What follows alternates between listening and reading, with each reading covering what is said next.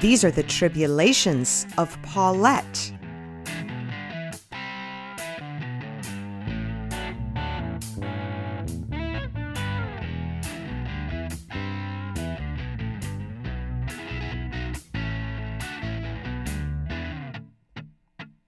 So, my in laws have finally gone back to the sticks of Colorado, minus one pair of dirty underpants, a hostess present, completely unintended, from my mother in law.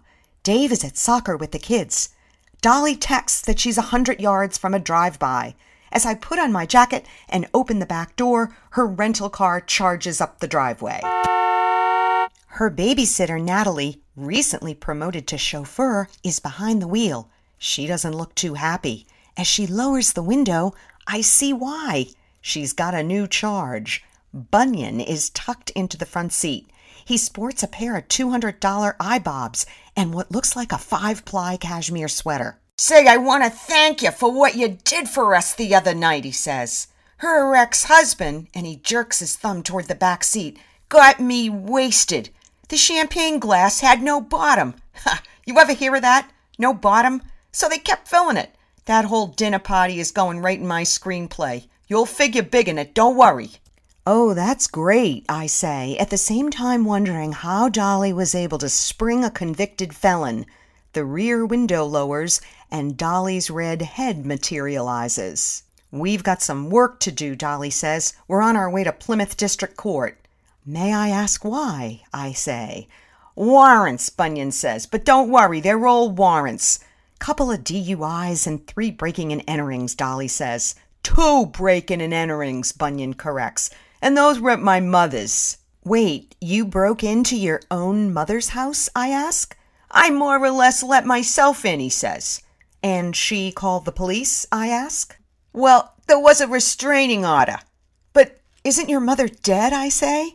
Shh, Dolly says behind her hand. We're going to clear this up and put it all behind us. We? I say. Drive, she says, tapping Natalie on the shoulder. I can hardly believe that I'm alone in my house. What to do? That's the problem with free time.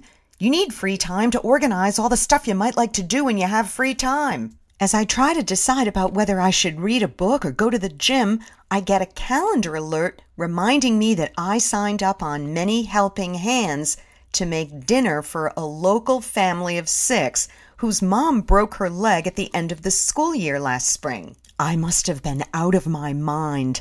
I checked the Many Helping Hands website to see that the family likes and appreciates Mexican food and that they are, quote, a little tired of lasagna. Gee, I think that's kind of picky for a donated meal, but a pile of enchiladas won't be that hard to whip up. I drop a hundred bucks at Wegmans, then head home to make my special enchilada sauce. While the sauce is simmering, I run upstairs to take a shower. I throw on sweats and head right back to the kitchen with my hair wet to roll the tortillas. I make some guacamole. I destroy my manicure cutting up mango and jicama and make a pitcher of margaritas for the adults. I assemble it all in a crate along with a bunch of daisies so it looks inviting. I text the injured party's cell phone to see when she'd like me to drop off the food. She calls me immediately. I'll come pick it up, she says. I worry aloud that it might be hard to wield all the food with a broken leg, but she insists she'll be fine. The injured party's name is Mups, which is short for Mary Ursula Patricia Shanahan. Her kids and mine went to nursery school together, so I've known her kind of a long time. She's married to Greg, the oldest son of one of the wealthiest families in our neighborhood. They met when she sold him a house. Despite the money, Greg's family is really old style conservative. Mups, who didn't come from much, never really knew how to adjust to her sudden change in fortune. She can't stop shopping, ever. Online or in line, she shops, shops, shops, shops, shops, shops, shops, and shops. Mups gets stores to close to other customers so she can get first dibs on everything, including all the good size seven and a half shoes. She's an interior decorator's dream because she changes the curtains and upholstery in their multiple houses annually. UPS boxes pile up at her back door in stacks so high you wonder how she ever has time to open the stuff. The one thing Mups doesn't shop for is food. Her family eats takeout every night of the week.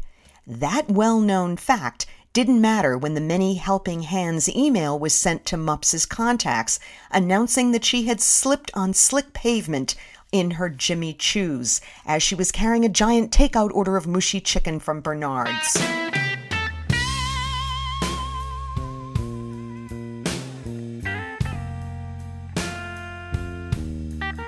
My back doorbell rings and Mups strolls into my kitchen. Oddly, Mups made it up our back stairs just fine, and there's no sign of a cast on her leg. This looks great, she says, admiring the festive box. She swings what is supposed to be her bad leg over a kitchen stool, sits down at the island, and starts to thumb through a stack of catalogs. How's your leg? I ask. Oh, it's fine, she says, not looking up. Did you get the cast off? I ask. Oh, yeah, weeks ago, she says. Then she squints and leans in toward me and grabs a handful of my hair. What's with your hair? she asks. Oh, uh, well, I just got out of the shower, I say. Never seen it look like that, she says. Well, as you can see, I've been kind of busy making food for your family, so I didn't have time. She cuts me off. Looks like he could use a little makeup, too, she says. Speechless, I stare at her. She's taking iPhone shots of a pair of over the knee boots from the Barney's catalog. Hmm, these should have been at the store. I've got to call those idiot sales girls, she says. On purpose, I make no comment. Oh, well, she says, I've got to go. Some of the neighbors are planning my window boxes and I need to get home to direct them. I hand her the food box and show her to the door. She turns to kiss me on the cheek, and I give her a hand block. Bon appetit to Casa Shanahan. Hope you feel better soon. As she waltzes toward her brand new white Range Rover Sport, she says over her shoulder, I don't know why people keep saying that. One thing's clear. Many helping hands needs one more pair of their own to set up a watch for when someone exceeds the statute of limitations.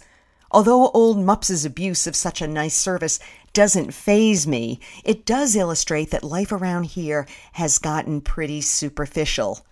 I've got to do something about that, I say to myself with conviction.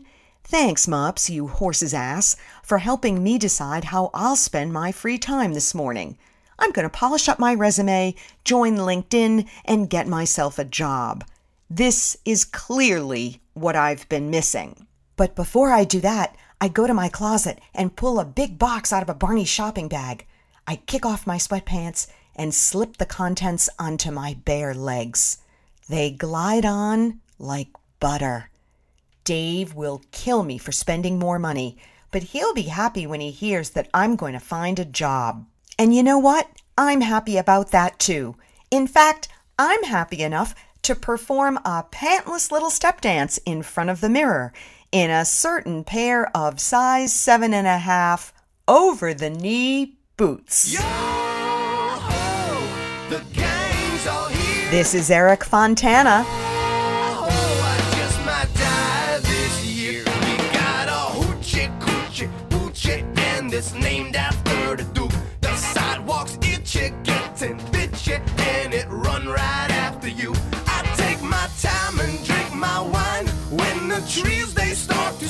600 miles to the future, but I had to run away.